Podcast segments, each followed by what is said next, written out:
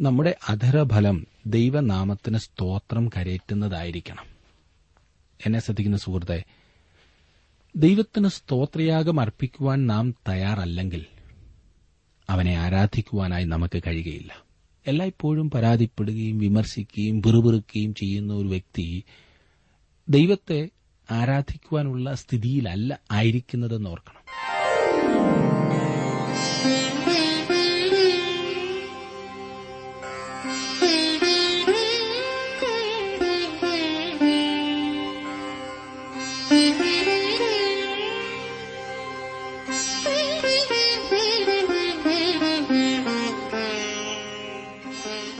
T W ആറിന്റെ വേദപഠന class ആരംഭിക്കുകയാണ്. ജീവ സന്ദേശം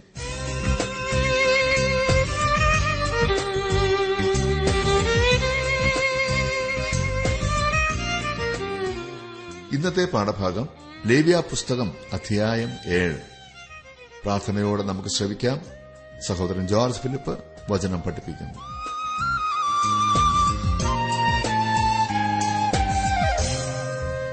ഈ ദിവസങ്ങളിൽ നാം പഠിക്കുന്ന ലവ്യ പുസ്തകത്തിലെ പ്രത്യേകിച്ച് ആറും ഏഴും അധ്യായങ്ങളിൽ പുരോഹിതന്മാരോട് പറഞ്ഞിരിക്കുന്ന യാഗത്തിന്റെ പ്രമാണങ്ങൾ വളരെ വളരെ പ്രായോഗികമായിട്ടുള്ളവയാണ്.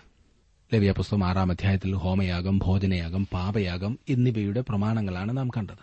ഇനിയും നാം ഏഴാം അധ്യായത്തിലേക്ക് വരുമ്പോൾ അകൃത്യ യാഗത്തിന്റെയും സമാധാന യാഗത്തിന്റെയും പ്രമാണം നാം കാണുന്നു. ഈ രണ്ട് യാഗത്തിന്റെയും നിർദ്ദേശങ്ങൾ തുടർന്ന് പുരോഹിതന്മാർക്ക് നൽകുന്നതാണ് നാം കാണുന്നത്. മറ്റ് യാഗങ്ങളെക്കാൾ ഈ രണ്ട് യാഗങ്ങളും കൂടുതൽ വ്യക്തിപരമാണ് വ്യക്തിപരം. അകൃത്യം ഇസ്രായേലിലെ ഓരോ വ്യക്തിയെ സംബന്ധിക്കുന്നതായിരുന്നു. അല്ലാതെ സഭയെ സംബന്ധിക്കുന്ന കാര്യമായിരുന്നില്ല. വിശ്വാസികളുടെ സമൂഹത്തിലെ ഓരോ വ്യക്തിയും അവസാനം സമാധാനം അനുഭവിക്കേണ്ടതാണ്. പുരോഹിതന്റെ ശുശ്രൂഷയ്ക്കാണ് പ്രാധാന്യം നൽകിയിരിക്കുന്നത്. ഇത് യേശുക്രിസ്തു ചെയ്തതിന്റെയും ഇന്ന് ദൈവത്തിന്റെ വലത്തുഭാഗത്തിരുന്നു കൊണ്ട് കർത്താവായ യേശുക്രിസ്തു ചെയ്യുന്ന ശുശ്രൂഷയുടെയും ചിത്രമാണ്. ഇന്നും അവൻ സേവനത്തിന്റെ അരക്കച്ച കെട്ടിക്കൊണ്ടാണ് ഇരിക്കുന്നത്. അവൻ ഇപ്പോഴും കഴുകി ശുദ്ധീകരിക്കുന്നു. നമ്മുടെ പാപങ്ങളെ ഏറ്റുപറയുന്നുവെങ്കിൽ അവൻ നമ്മോട് പാപങ്ങളെ ക്ഷമിച്ച് സകല അനീതിയും പോക്കി നമ്മെ ശുദ്ധീകരിപ്പാൻ തക്കവണ്ണം വിശ്വസ്തനും നീതിമാനുമാകുന്നു എന്ന് യോഹന്നാന്റെ ഒന്നാം ലേഖനം ഒന്നാം അധ്യായത്തിന്റെ ഒൻപതാം വാക്യത്തിൽ നാം വായിക്കുന്നു. ഇനിയും ലവ്യാപുസ്തകം ഏഴാം അധ്യായത്തിന്റെ ഒന്ന് മുതൽ പത്ത് വരെയുള്ള വാക്യങ്ങളിൽ അകൃത്യയാഗത്തെ സംബന്ധിച്ച പ്രമാണവും പതിനൊന്ന് മുതൽ മുപ്പത്തിയെട്ട് വരെയുള്ള വാക്യങ്ങളിൽ ആ നീണ്ട ഭാഗത്ത് സമാധാന യാഗത്തെ സംബന്ധിച്ചുള്ള പ്രമാണവുമാണ് പറഞ്ഞിരിക്കുന്നത്. ഏഴാം അധ്യായം നിങ്ങൾ എടുത്തുവെങ്കിൽ ലവ്യപുസ്തകം ഏഴാം അധ്യായം അതിന്റെ ആദ്യത്തെ ഏഴ് വാക്യങ്ങൾ ഞാനൊന്ന് വായിക്കാം. ശ്രദ്ധിച്ചാട്ടെ. ലവ്യപുസ്തകം ഏഴാം അധ്യായത്തിന്റെ ഒന്നാം വാക്യം മുതൽ അകൃത്യയാഗത്തിന്റെ പ്രമാണമാവിത് അത് അതിവിശുദ്ധം. ഹോമയാഗ മൃഗത്തെ അറുക്കുന്ന സ്ഥലത്തുവെച്ച് അകൃത്യയാഗ മൃഗത്തെയും അറുക്കണം. അതിന്റെ രക്തം യാഗപീഠത്തിന്മേൽ ചുറ്റും തളിക്കണം. അതിന്റെ സകല മേധസ്സും തടിച്ച വാലും കുടൽ പൊതിഞ്ഞിരിക്കുന്ന മേധസ്സും മൂത്രപിണ്ഡം രണ്ടും അവയുടെ മേൽ കടിപ്രദേശത്തുള്ള മേധസ്സും മൂത്രപിണ്ഡങ്ങളോടുകൂടെ കരളിന്മേലുള്ള വബയും എടുത്ത് പുരോഹിതൻ യാഗപീഠത്തിന്മേൽ യഹോവയ്ക്ക് ദഹനയാഗമായി ദഹിപ്പിക്കണം. അത് അകൃത്യയാഗം. പുരോഹിത കുലത്തിലെ ആണുങ്ങളൊക്കെയും അത് തിന്നേണം. ഒരു വിശുദ്ധ സ്ഥലത്ത് വെച്ച് അത് തിന്നേണം. അത് അതിവിശുദ്ധം. പാപയാഗം പോലെ തന്നെ അകൃത്യയാഗവും ആകുന്നു. അവയ്ക്ക് പ്രമാണവും ഒന്നു തന്നെ. പ്രായച്ചിത്തം കഴിക്കുന്ന പുരോഹിതന് അത് ഇരിക്കണം. പാപയാഗത്തിന്റെ അനുഷ്ഠാന രീതി തന്നെയാണ് അകൃത്യയാഗത്തിനുമുള്ളത്. ഇത് പാപപ്രവർത്തനത്തിനു വേണ്ടിയുള്ള യാഗമാണെങ്കിലും യാഗം വിശുദ്ധമാണെന്ന് യാഗകർത്താവിനെ ഓർമ്മപ്പെടുത്തുകയാണ് ചെയ്യുന്നത്. കർത്താവായ യേശുക്രിസ്തുവിന്റെ ശ്രേഷ്ഠതയെയും അവന്റെ പ്രവർത്തനത്തിന്റെ പ്രയോജനത്തെയും പൂർണമായി നമുക്ക് വിലയിരുത്തുവാൻ കഴിയുകയില്ല. നമ്മുടെ പാപ സ്വഭാവത്തെയും പാപപ്രവർത്തനങ്ങളുടെ ഭയങ്കരതയെയും കാണുവാൻ കഴിഞ്ഞെങ്കിൽ മാത്രമേ ക്രിസ്തുവിന്റെ ശ്രേഷ്ഠതയെയും മനോഹരതയെയും അവന്റെ വിശുദ്ധിയെയും നമുക്ക് കാണുവാൻ കഴിയുള്ളൂ. ഞാനത് വീണ്ടും പറയട്ടെ. നമ്മുടെ പാപങ്ങളുടെ ഭയങ്കരതയെ അതിന്റെ ക്രൂരതയെ കാണുവാൻ കഴിഞ്ഞെങ്കിൽ മാത്രമേ നികൃഷ്ടതയെ അത് കാണുവാൻ കഴിഞ്ഞെങ്കിൽ മാത്രമേ ക്രിസ്തുവിന്റെ ശ്രേഷ്ഠതയെയും മനോഹരതയെയും അവന്റെ വിശുദ്ധിയെയും നമുക്ക് ദർശിക്കുവാൻ കഴിയുകയുള്ളൂ. എന്നെ ശ്രദ്ധിക്കുന്ന പ്രിയ സുഹൃത്തെ താങ്കൾ എത്രമാത്രം വലിയ പാപിയാകുന്നു എന്ന് താങ്കളെ തന്നെ കാണാത്തിടത്തോളം കാലം താങ്കളുടെ രക്ഷകനായി താങ്കൾക്ക് യേശുക്രിസ്തുവിനെ അംഗീകരിക്കാൻ കഴിയുകയില്ല എന്നതാണ് വാസ്തവം. താങ്കൾ ഒരു അധമനായ പാപിയാണെന്ന് ഞാൻ പറയുകയില്ല പിന്നെയോ ദൈവവചനം അപ്രകാരമാണ് നമ്മെ ഓരോരുത്തരെയും വിളിച്ചിരിക്കുന്നത്. രക്തത്തെക്കുറിച്ച് സൂചിപ്പിക്കുന്നുവെങ്കിലും പാപയാഗത്തിലെ പോലെ അതിന് പ്രാധാന്യം കൊടുത്തിട്ടില്ല. എന്നാൽ അവയുടെ പ്രമാണം ഒന്നു തന്നെയാകുന്നു എന്ന് പറഞ്ഞിരിക്കുന്നു. രക്തം വിലയേറിയതായതിനാൽ നാം അതിനെ ഭയഭക്തിയോടും സൂക്ഷ്മതയോടും കൂടെ കൈകാര്യം ചെയ്യേണ്ടതാണ്. സാധാരണ സാധനങ്ങളെപ്പോലെ വിശുദ്ധവും വിലയേറിയതുമായതിനെ നാം കൈകാര്യം ചെയ്യാറില്ലല്ലോ. വിശുദ്ധവും വിലയേറിയതുമായത് എപ്പോഴും വളരെ സൂക്ഷ്മതയോടെ കൈകാര്യം ചെയ്യപ്പെടും. എട്ടാം വാക്യത്തിൽ നാം വായിക്കുന്നത് പുരോഹിതൻ ഒരുത്തന്റെ ഹോമയാഗം അർപ്പിക്കുമ്പോൾ അർപ്പിച്ച പുരോഹിതന് ഹോമയാഗ മൃഗത്തിന്റെ തോൽ ഇരിക്കണം. മൃഗത്തിന്റെ ഒരു ഭാഗം വാസ്തവത്തിൽ ദഹിപ്പിക്കുമായിരുന്നില്ല. അത് മൃഗത്തിന്റെ തോലാണ്. അത് പുരോഹിതനുള്ളതായിരുന്നു. ക്രിസ്തുവിന്റെ നീതിയെ ധരിക്കുകയും അതിനാൽ മറയ്ക്കപ്പെടുകയും ചെയ്യുന്നതിനെയാണ് ഇത് ചൂണ്ടിക്കാണിക്കുന്നത്. ദൈവം യേശുക്രിസ്തുവിൽ സംതൃപ്തനാണ്. ഈ പ്രയോഗം പല പ്രാവശ്യം ഞാൻ ഇതിനോട് പറഞ്ഞു കഴിഞ്ഞു. ദൈവം യേശുക്രിസ്തുവിൽ സംതൃപ്തനാണ്. അവൻ നമ്മെ ക്രിസ്തുവിൽ ഇരിക്കുന്നവരായിട്ടാണ് കാണുന്നത്. കാരണം നമ്മെ നാം ആയിരിക്കുന്നത് പോലെ കണ്ടാൽ ഒരിക്കലും ദൈവത്തിന് അംഗീകരിക്കുവാൻ സാധിക്കില്ല. എത്ര നികൃഷ്ടമായ പാപങ്ങളാണ് നാം ചെയ്യുന്നത് പറയുന്നത് ചിന്തിക്കുന്നത്. റോമാലേഖനം മൂന്നാം അധ്യായത്തിന്റെ ഇരുപത്തിയൊന്നാം വാക്യത്തിലേക്ക് വരുമ്പോൾ നാം കാണുന്നത് ഇപ്പോഴും ദൈവത്തിന്റെ നീതി വിശ്വസിക്കുന്ന എല്ലാവർക്കും യേശുക്രിസ്തുവെങ്കിലെ വിശ്വാസത്താലുള്ള ദൈവനീതി തന്നെ ന്യായപ്രമാണം കൂടാതെ വെളിപ്പെട്ടു വന്നിരിക്കുന്നു. ക്രിസ്തുവിന്റെ നീതിയെ ധരിച്ചിരിക്കുന്ന അവസ്ഥയാണ് യേശു തന്റെ കല്യാണ വിരുന്നിന്റെ ഉപമയിൽ സൂചിപ്പിച്ചിരിക്കുന്നത്. കല്യാണവസ്ത്രം ധരിക്കാതെ പ്രവേശിച്ച മനുഷ്യനെ കൈയും കാലും കെട്ടി പുറത്തു കളയുകയാണ് ചെയ്തത്.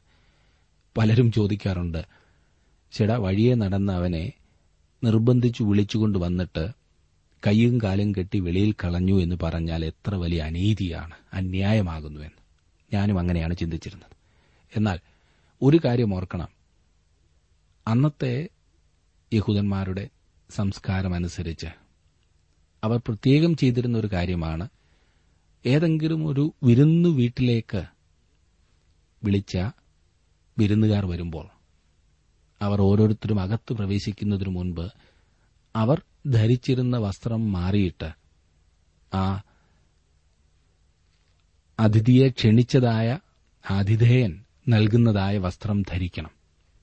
എന്നിട്ട് വേണം വിരുന്നിൽ പങ്കുകൊള്ളേണ്ടത്.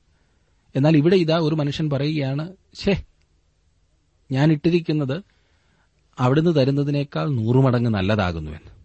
അവനെ എവിടെ നിന്നാ വിളിച്ചുകൊണ്ട് വന്നെന്ന് ഓർക്കണം. അവനെ വിളിച്ചുകൊണ്ട് വന്നത് വഴിത്തലയ്ക്കൽ നിന്നും അവിടെയും ഇവിടെയും കണ്ടവരുടെ കൂട്ടത്തിൽ നിന്നുമൊക്കെയാണ്.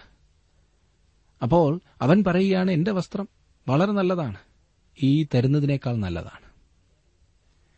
അങ്ങനെ പ്രതികരിച്ചതായ വ്യക്തി തന്റെ സ്വന്തം നീതി പ്രവൃത്തി കൊണ്ട് അകത്ത് പ്രവേശിക്കുവാൻ ശ്രമിച്ച വ്യക്തിയെ വെളിയിൽ കളയുന്നതാണ് നാം മത്താരുടെ സുവിശേഷം ഇരുപത്തിരണ്ടാം അധ്യായത്തിൽ കാണുന്നത്. ഒരിക്കലും നമ്മുടെ നീതി ദൈവത്തിന് അംഗീകരിക്കുവാൻ സാധിക്കില്ല എന്ന വസ്തുത നാം മറന്നുപോകരുത്. ലവ്യപുസ്തകം ഏഴാം അധ്യായത്തിന്റെ ഒൻപതും പത്തും വാക്യങ്ങളിൽ വായിക്കുന്നത് അടുപ്പത്തു വെച്ച് ചുടുന്ന ഭോജനയാഗമൊക്കെയും ഉരുളിയിലും ചട്ടിയിലും ഉണ്ടാക്കുന്നതൊക്കെയും അർപ്പിക്കുന്ന പുരോഹിതന് ഇരിക്കണം. എണ്ണ ചേർത്തതോ ചേർക്കാത്തതോ ആയ സകല ഭോജനയാഗവും അഹറോന്റെ സകല പുത്രന്മാർക്കും ഒരുപോലെ ഇരിക്കണം. അടുപ്പത്തു വെച്ച് ചുടുന്നതും ഉരുളിയിലും ചട്ടിയിലും ഉണ്ടാക്കുന്നതും ഒക്കെയും പുരോഹിതനുള്ളതായിരുന്നു. ഈ പ്രത്യേക വിധത്തിലുള്ള ഭോജനയാഗം മുഴുവനായി പുരോഹിതൻ അവകാശപ്പെട്ടതായിരുന്നു.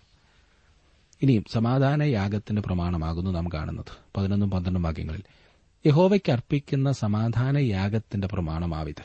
അതിനെ സ്തോത്രമായി അർപ്പിക്കുന്നു എങ്കിൽ അവൻ സ്തോത്രയാഗത്തോടുകൂടെ എണ്ണ ചേർത്ത പുളിപ്പില്ലാത്ത ദോശകളും എണ്ണ പുരട്ടിയ പുളിപ്പില്ലാത്ത വടകളും എണ്ണ ചേർത്ത് കുതിർത്ത നേരിയ മാവ് കൊണ്ടുണ്ടാക്കിയ ദോശകളും അർപ്പിക്കണം. ഇത് ഒരു സ്വമേധാദാനയാഗമായിരിക്കണമെന്ന കാര്യമാണ് ഇവിടെ പ്രാധാന്യമർഹിക്കുന്നത്. സ്തോത്രം അർപ്പിക്കുകയാണ് യാഗത്തിന്റെ ഉദ്ദേശം. വിശ്വാസികൾക്ക് ഇതിൽ നിന്നും ഒരു പ്രത്യേക അർത്ഥം കാണുവാൻ കഴിയും. അതുകൊണ്ട് അവൻ മുഖാന്തരം നാം ദൈവത്തിന് അവന്റെ നാമത്തെ ഏറ്റുപറയുന്ന അധരഫലം എന്ന സ്തോത്രയാഗം ഇടവിടാതെ അർപ്പിക്കുന്നു എന്ന് എബ്രാഹിം ലേഖനം പതിമൂന്നാം അധ്യായത്തിന്റെ പതിനഞ്ചാം വാക്യത്തിൽ നാം കാണുന്നു. നമ്മുടെ അധരഫലം ദൈവനാമത്തിന് സ്തോത്രം കരയറ്റുന്നതായിരിക്കണം. എന്നെ ശ്രദ്ധിക്കുന്ന സുഹൃത്തെ ദൈവത്തിന് സ്തോത്രയാഗം അർപ്പിക്കുവാൻ നാം തയ്യാറല്ലെങ്കിൽ അവനെ ആരാധിക്കുവാനായി നമുക്ക് കഴിയുകയില്ല. എല്ലായ്പ്പോഴും പരാതിപ്പെടുകയും വിമർശിക്കുകയും പിറുപിറുക്കുകയും ചെയ്യുന്ന ഒരു വ്യക്തി ദൈവത്തെ ആരാധിക്കുവാനുള്ള സ്ഥിതിയിലല്ല ആയിരിക്കുന്നതെന്ന് ഓർക്കണം. പലപ്പോഴും പ്രാർത്ഥനയ്ക്ക് പോയിരിക്കുമ്പോൾ തന്നെ നമ്മുടെ ഉള്ളിൽ ദൈവത്തോടുള്ള നന്ദിയാണോ ഉണ്ടാകാറുള്ളത്? അതോ കുറെ പരാതി പറയുവാനുള്ള ഒരു തത്രപ്പാട് മാത്രമാണ്? ആരാധനയ്ക്ക് പോകുമ്പോൾ നമ്മുടെ മനസ്സിൽ ദൈവത്തെ സ്തുതിക്കുവാനായിട്ടുള്ള ഒരു വ്യഗ്രത ഉണ്ടാകാറുണ്ട്? ഇത് നാം പ്രത്യേകം ഓർത്തിരിക്കേണ്ട ഒരു വസ്തുതയത്ര എല്ലാറ്റിനും സ്തോത്രം ചെയ്യുവാനാണ് നമ്മോട് പറഞ്ഞിരിക്കുന്നത്. അതെ പതിമൂന്നും പതിനാലും വാക്യങ്ങൾ നാം വായിക്കുന്നത് സ്തോത്രമായുള്ള സമാധാന യാഗത്തോടുകൂടെ പുളിച്ച മാവ് കൊണ്ടുള്ള ദോശകളും ഭോജനയാഗമായി അർപ്പിക്കണം. ആ എല്ലാ വഴിപാടിലും അതത് വകയിൽ നിന്ന് ഓരോന്ന് യഹോവയ്ക്ക് നിരാജനാർപ്പണമായിട്ട് അർപ്പിക്കണം. അത് സമാധാന യാഗത്തിന്റെ രക്തം തളിക്കുന്ന പുരോഹിതനിരിക്കണം ഇത് പ്രത്യേകം ശ്രദ്ധിക്കുക. പന്ത്രണ്ടാം വാക്യത്തിൽ പറഞ്ഞിരിക്കുന്നത് ദോശകളും വടകളും പുളിപ്പില്ലാത്തതായിരിക്കണമെന്നാണ്. പതിമൂന്നാം വാക്യത്തിൽ പുളിച്ച മാവ് കൊണ്ടുള്ള ദോശ അർപ്പിക്കണം എന്നാണ് പറഞ്ഞിരിക്കുന്നത്. ഇത് വിചിത്രമായി തോന്നാവുന്നത് അത്രേ. പുളിപ്പ് തിന്മയുടെ പ്രമാണമായിരിക്കുമ്പോൾ എന്തുകൊണ്ടാണ് അപ്രകാരം പറഞ്ഞിരിക്കുന്നത്? പന്ത്രണ്ടാം വാക്യത്തിൽ ക്രിസ്തുവിനെ നമ്മുടെ സമാധാന യാഗമായി കാണിക്കുന്നതുകൊണ്ടാണ് അവൻ പാപമില്ലാത്തവനാണ് പുളിപ്പില്ലാത്തവൻ. പതിമൂന്നാം വാക്യത്തിൽ സമാധാനത്തിൽ ഭാഗഭാക്കായതിന് വേണ്ടി സ്തോത്രം കരയേറ്റുന്നത് യാഗകർത്താവാണ് അവന്റെ പാപങ്ങൾ ക്ഷമിക്കപ്പെടുകയും അവൻ ദൈവത്തോട് സമാധാനം പ്രാപിക്കുകയും അഥവാ രമ്യതപ്പെടുകയും ചെയ്തിരിക്കുന്നു. എങ്കിലും ഇപ്പോഴും അവനിൽ തിന്മയുണ്ട്. പുളിപ്പിന്റെ സാന്നിധ്യം ഇപ്പോഴുമുണ്ട്. വിശ്വാസി പാപമില്ലാത്ത പൂർണതയെ പ്രാപിക്കുന്നതിന്റെ അടിസ്ഥാനത്തിലല്ല അവന് ദൈവത്തോട് സമാധാനം ലഭിക്കുന്നത്. പുളിപ്പ് ഇപ്പോഴും ഉണ്ടായിരിക്കും ഇത് നാം മനസ്സിലാക്കേണ്ട അതിപ്രധാനപ്പെട്ട ഒരു വസ്തുതയാണ്. നമുക്ക് പാപമില്ല എന്ന് നാം പറയുന്നുവെങ്കിൽ നമ്മെ തന്നെ വഞ്ചിക്കുന്നു സത്യം നമ്മിൽ ഇല്ലാതെയായി എന്ന് യോഹനാൻ പറയുന്നു. പാപക്ഷമയ്ക്കായും കഴുകലിനായും ഒരു വിശ്വാസി ഏറ്റുപറയേണ്ടതാണ്. അനന്തരം പരിശുദ്ധാത്മാവിന്റെ ശക്തിയിൽ അവൻ പുതിയ സ്വഭാവത്തിൽ നടക്കേണ്ടതാണ്. റോമലേഖനത്തിൽ നാം വായിക്കുന്നത് ആറാം അധ്യായത്തിന്റെ പതിനാലാം വാക്യം. പാപം നിങ്ങളിൽ കർത്തൃത്വം നടത്തുകയില്ലല്ലോ. പുളിപ്പുള്ള ദോശ നിരാജനാർപ്പണ യാഗമായിരുന്നു അത് സ്വർഗത്തിലേക്ക് ഉയരേണ്ടതാണ് അതുപോലെ തന്നെ നമ്മുടെ ഹൃദയങ്ങളെയും അവൻ ശോധന ചെയ്ത് അറിയേണ്ടതിനും നിത്യജീവന്റെ പാതയിൽ നമ്മെ നയിക്കേണ്ടതിനും നാം ദൈവത്തിന്റെ മുമ്പാകെ തുറന്നു കൊടുക്കേണ്ടത് ആവശ്യമാണ്. പതിനഞ്ച് മുതൽ പതിനെട്ട് വരെയുള്ള വാക്യങ്ങളിൽ നാം കാണുന്നത് എന്നാൽ സ്തോത്രമായുള്ള സമാധാനയാഗത്തിന്റെ മാംസം അർപ്പിക്കുന്ന ദിവസത്തിൽ തന്നെ തിന്നണം. അതിൽ ഒട്ടും പ്രഭാതം വരെ ശേഷിപ്പിക്കരുത്. അർപ്പിക്കുന്ന യാഗം ഒരു നേർച്ചയോ സ്വമേധ ദാനമോ ആകുന്നുവെങ്കിൽ യാഗം അർപ്പിക്കുന്ന ദിവസത്തിൽ തന്നെ അത് തിന്നണം. അതിൽ ശേഷിപ്പുള്ളത് പിറ്റേന്നാളും തിന്നാം. യാഗമാംസത്തിൽ മൂന്നാം ദിവസം വരെ ശേഷിക്കുന്നത് തീയിലിട്ട് ചുട്ടുകളയണം. സമാധാനയാഗത്തിന്റെ മാംസത്തിൽ ഏതാനും മൂന്നാം ദിവസം തിന്നാൽ അത് പ്രസാദമായിരിക്കില്ല. അർപ്പിക്കുന്നവന് കണക്കിടുകയുമില്ല. അത് അറുപ്പായിരിക്കും. അത് തിന്നുന്നവൻ കുറ്റം വഹിക്കണം സമാധാനയാഗം പെട്ടെന്ന് തിന്നേണ്ടതാണ്. കാലതാമസം വരുത്തുവാൻ പാടില്ലായിരുന്നു. അങ്ങനെ മനസാക്ഷിയുടെ സമാധാനത്തിനും പരീക്ഷകളിൽ വിജയിക്കുവാനുള്ള ശക്തിക്കുമായി നാം ക്രിസ്തുവിനോട് വളരെ അടുത്ത് ജീവിക്കേണ്ടതാണ്. അതെ പ്രിയ സഹോദര പ്രിയ സഹോദരി ക്രിസ്തുവിനോട് അടുത്ത് കഴിയുക. തനിക്കുള്ളവർക്ക് മാത്രമേ അവൻ സമാധാനം കൊടുക്കുകയുള്ളൂ. അവനോടുള്ള കൂട്ടായ്മയുടെ മഹത്വകരമായ അനുഭവത്തിൽ പ്രവേശിച്ചവർക്ക് മാത്രം അവൻ സമാധാനം കൊടുക്കുന്നു. ഇത് ഒരുപക്ഷെ വളരെയധികം പക്ഷാഭേദപരമായി നിങ്ങൾക്ക് തോന്നിയേക്കാം. എന്നാൽ വാസ്തവം അതാണ്. തന്റെ മകന് മാത്രം അവകാശം കൊടുക്കുന്ന ഒരു പിതാവ് ചെയ്യുന്നത് വാസ്തവത്തിൽ അനീതിയാണോ? അല്ല. നാം കർത്താവിങ്കിലേക്ക് നോക്കുകയും അവനിൽ നിന്ന് ആശ്വാസം കണ്ടെത്തുകയും ചെയ്യേണ്ടതാണ്. ക്രിസ്തുവിനെ മതിയായവനായും അത്ഭുതവാനായും താങ്കൾ കണ്ടുകഴിയുമ്പോൾ സകല ബുദ്ധിയെയും കവിയുന്ന ദൈവസമാധാനം താങ്കളുടെ ഹൃദയത്തിലേക്ക് കടന്നുവരും. യേശുക്രിസ്തുവിനെ എത്ര മനോഹരമായി ഈ യാഗങ്ങൾ ചിത്രീകരിക്കുന്നുണ്ട്. ഈ അധ്യായത്തിന്റെ ബാക്കി ഭാഗത്തു നിന്ന് ഏതാനും വാക്യങ്ങൾ മാത്രമേ എടുത്തു ചിന്തിക്കുവാൻ ഞാൻ താൽപര്യപ്പെടുന്നുള്ളൂ. പത്തൊൻപതും ഇരുപതും വാക്യങ്ങൾ ആദ്യം ഞാൻ വായിക്കാം. ശുദ്ധിയില്ലാത്ത വല്ലതിനെയും തൊട്ടുപോയ മാംസം തിന്നരുത്. അത് തീയിലിട്ട് ചുട്ടുകളയാണ്. ശേഷം മാംസമോ ശുദ്ധിയുള്ളവനെല്ലാം തിന്നാം. എന്നാൽ അശുദ്ധി തന്റെ മേലിരിക്കുമ്പോൾ ആരെങ്കിലും യഹോവയ്ക്കുള്ള സമാധാന യാഗങ്ങളുടെ മാംസം തിന്നാൽ അവനെ അവന്റെ ജനത്തിൽ നിന്ന് ഛേദിച്ചു കളയണം. അശുദ്ധനായ ഒരാൾ സമാധാന യാഗം തിന്നാൽ അവനെ ജനത്തിൽ നിന്ന് ഒഴിവാക്കുമായിരുന്നു.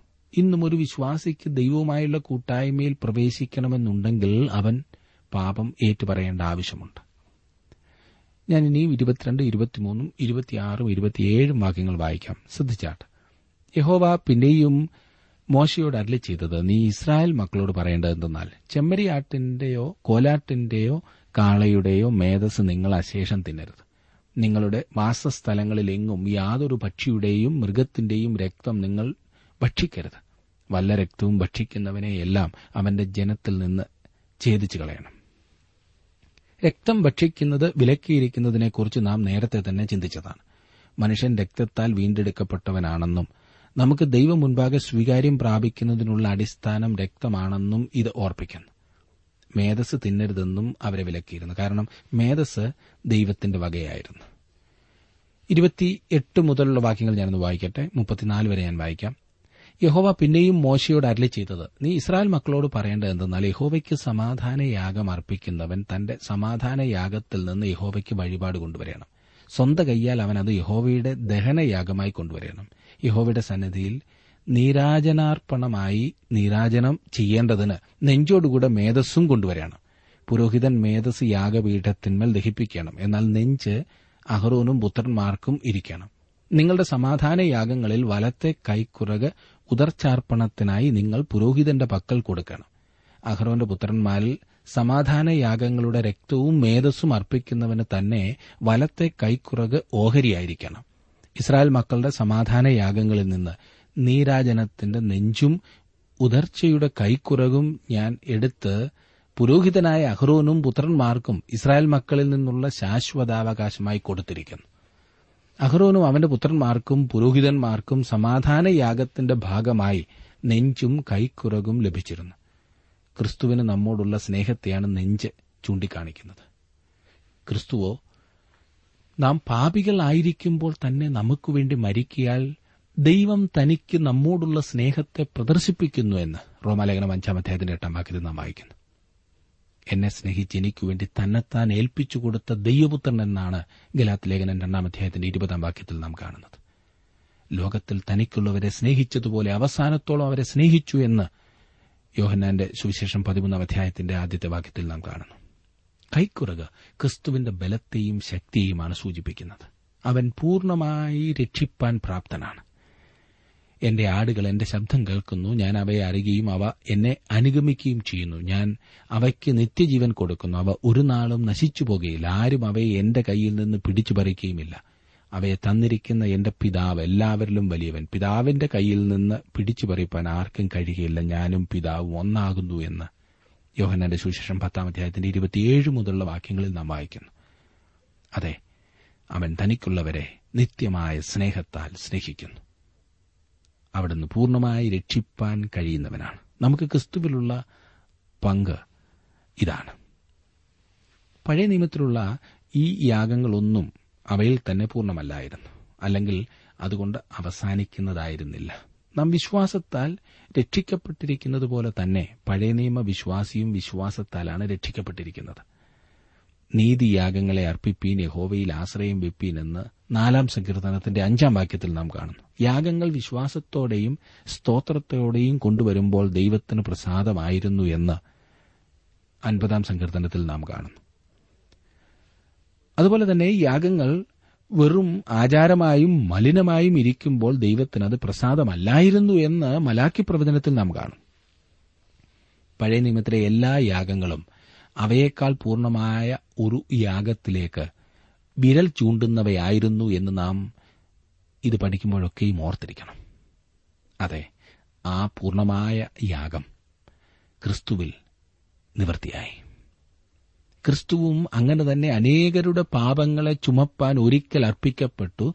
തനിക്കായി കാത്തുനിൽക്കുന്നവരുടെ രക്ഷയ്ക്കായി അവൻ പാപം കൂടാതെ രണ്ടാമതും പ്രത്യക്ഷനാകും എന്ന് എബ്രായ ലേഖനത്തിൽ നാം വായിക്കുന്നു. അതെ ക്രിസ്തുവിന്റെ യാഗത്തിലേക്ക് വിരൽ ചൂണ്ടുന്നതായിരുന്നു പഴയ നിയമത്തിലെ എല്ലാ യാഗങ്ങളും.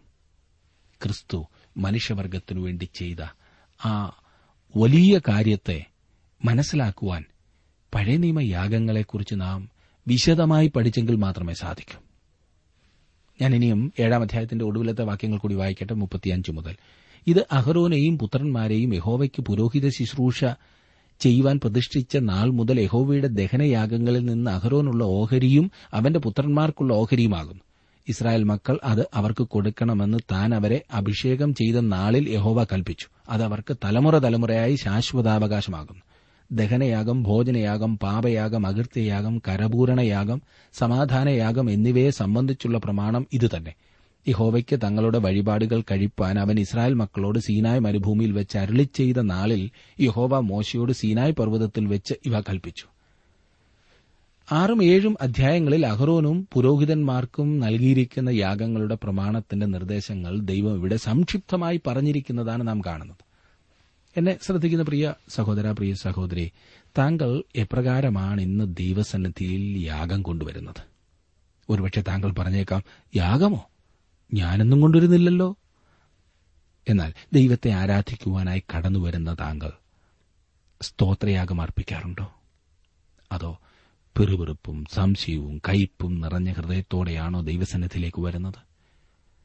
സഹോദരനോടോ സഹോദരിയോടോ നിരക്കാതെ അവരോട് ഉള്ളിൽ കയ്പ് വെച്ചുകൊണ്ട് ദൈവത്തോട് പിറുപിറുക്കുന്ന മനോഭാവത്തോടെ. അങ്ങനെയാണ് വരുന്നത്. യാഗവുമായി അടുത്തു വരുന്ന താങ്കൾ വാസ്തവത്തിൽ എത്രമാത്രം വിശുദ്ധിയോടെ അത് കൊണ്ടുവരണമെന്നറിയാമോ?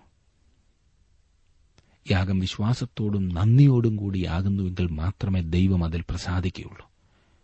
നമ്മുടെ പ്രൗഢി കാണിക്കുവാനും കഴിവുകൾ കാണിക്കുവാനും ആരാധനയ്ക്ക് വന്നാൽ ദൈവത്തെ കോപിപ്പിക്കുക മാത്രമാണ് നാം ചെയ്യുന്നത്. ഇന്ന് ആരാധനകളിൽ അനുഗ്രഹം ലഭിക്കാത്തതിന്റെ കാരണം അതാണ്. അതെ ഹൃദയത്തിൽ ഒരു ആത്മീക ഉത്തേജനം ലഭിക്കാത്തതിന്റെ കാരണം ദൈവം പ്രസാദിക്കുന്ന യാഗമല്ല ആരാധനകളിൽ അർപ്പിക്കപ്പെടുന്നത്. അനുതാപഹൃദയത്തോടെ ദൈവ കൃപ അന്വേഷിച്ചു വേണം നാം ദൈവസന്നിധിയിലേക്ക് വരേണ്ടത്. അശുദ്ധിയുമായി ദൈവസന്നിധിയിൽ നമുക്ക് പ്രവേശിക്കുവാൻ സാധിക്കില്ല. ക്രിസ്തുവിന്റെ നീതി ധരിച്ചുകൊണ്ട് വേണം നാം വരേണ്ടത്. വാസ്തവത്തിൽ നമ്മുടെ ആരാധന എപ്രകാരമാണെന്ന് നമുക്കൊന്ന് പരിശോധിക്കാം. ദൈവപ്രസാദമായുള്ള ആരാധനക്കാരൻ ആകുവാൻ ദൈവം താങ്കളെ സഹായിക്കട്ടെ എന്ന് ഞാൻ പ്രാർത്ഥിക്കുന്നു. ദൈവകരങ്ങളിലേക്ക് താങ്കളെ തന്നെ സമർപ്പിക്കൂ. ദൈവം താങ്കളെ ശക്തീകരിക്കും സഹായിക്കും.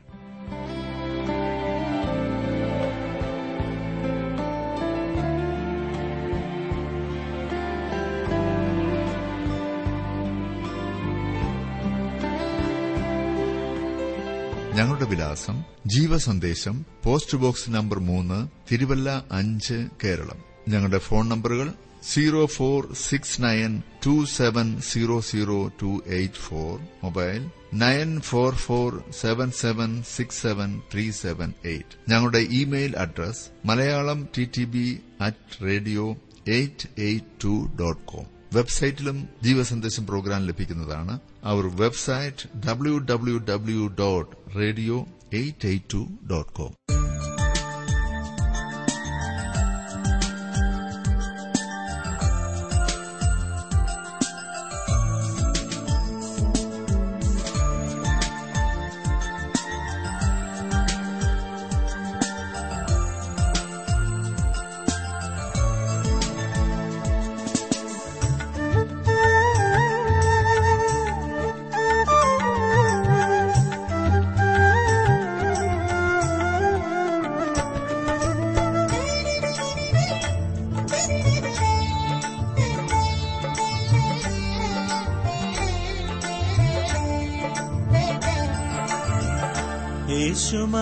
യേശുമഹേശനെ ഞാൻ ചിന്തിപ്പതെന്നുള്ളത്തിനാനന്ദമേ. ചിന്തിപ്പതെന്നുള്ളത്തിനാനന്ദമേ. യേശു മഹേശനെ ഞാൻ ചിന്തിപ്പതെന്നുള്ളത്തിനാനന്ദമേ. ചിന്തിപ്പതെന്നുള്ളത്തിനാനന്ദമേ.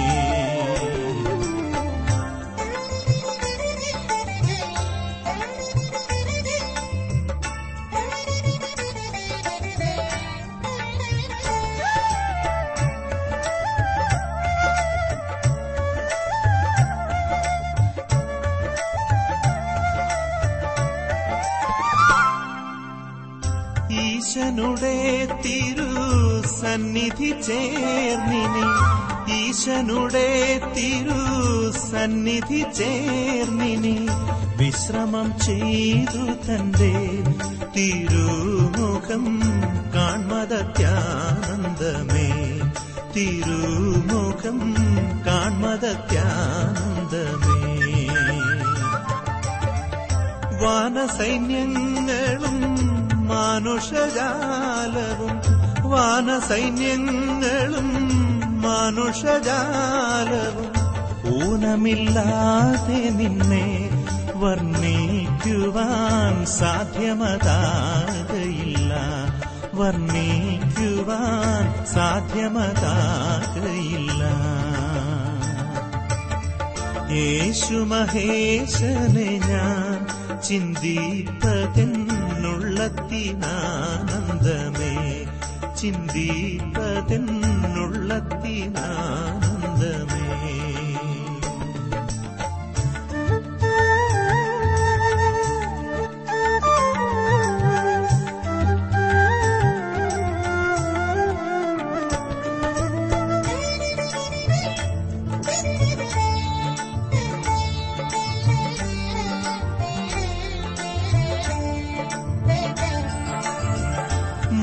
മാനുഷരക്ഷക നിന്നുടെ നാമം പോൽ. മാനുഷരക്ഷക നിന്നുടെ നാമം പോൽ.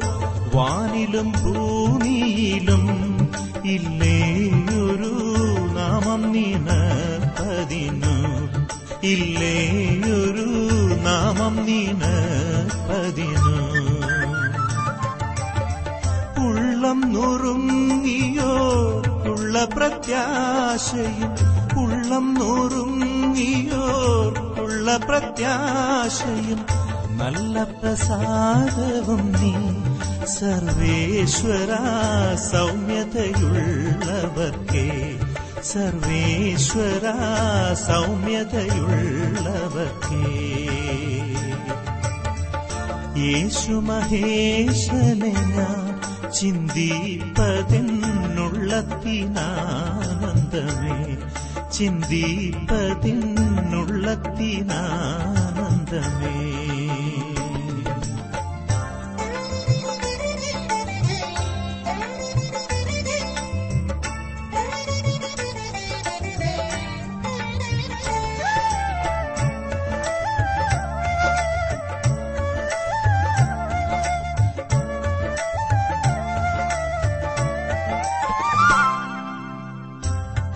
എത്ര വീഴുന്നവർ വീഴുന്നവർക്കേശു.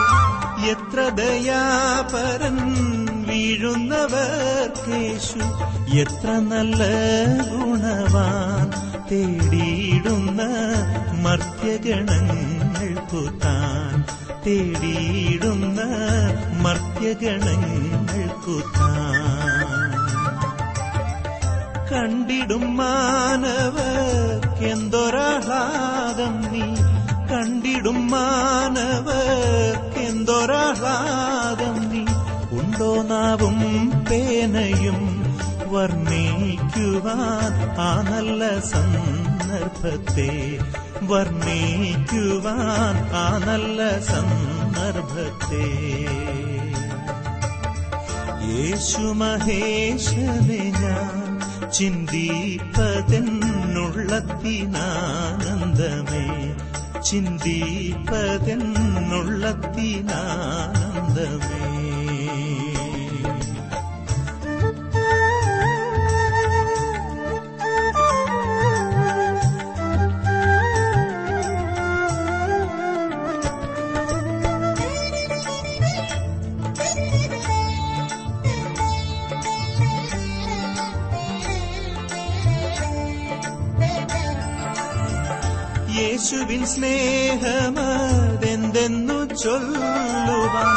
യേശുവിൻ സ്നേഹമതെന്തെന്നു ചൊല്ലുവാൻ ആസ്വദിച്ചോർക്കല്ലാതെ മറ്റാർക്കുമ സാധ്യമറിഞ്ഞിടുവാൻ മറ്റാർക്കുമ സാധ്യമറിഞ്ഞിടുവാൻ. യേശു മഹേശനെ ഞാൻ ചിന്തിപ്പതെന്നുള്ളത്തിനാനന്ദമേ ചിന്തിപ്പതെന്നു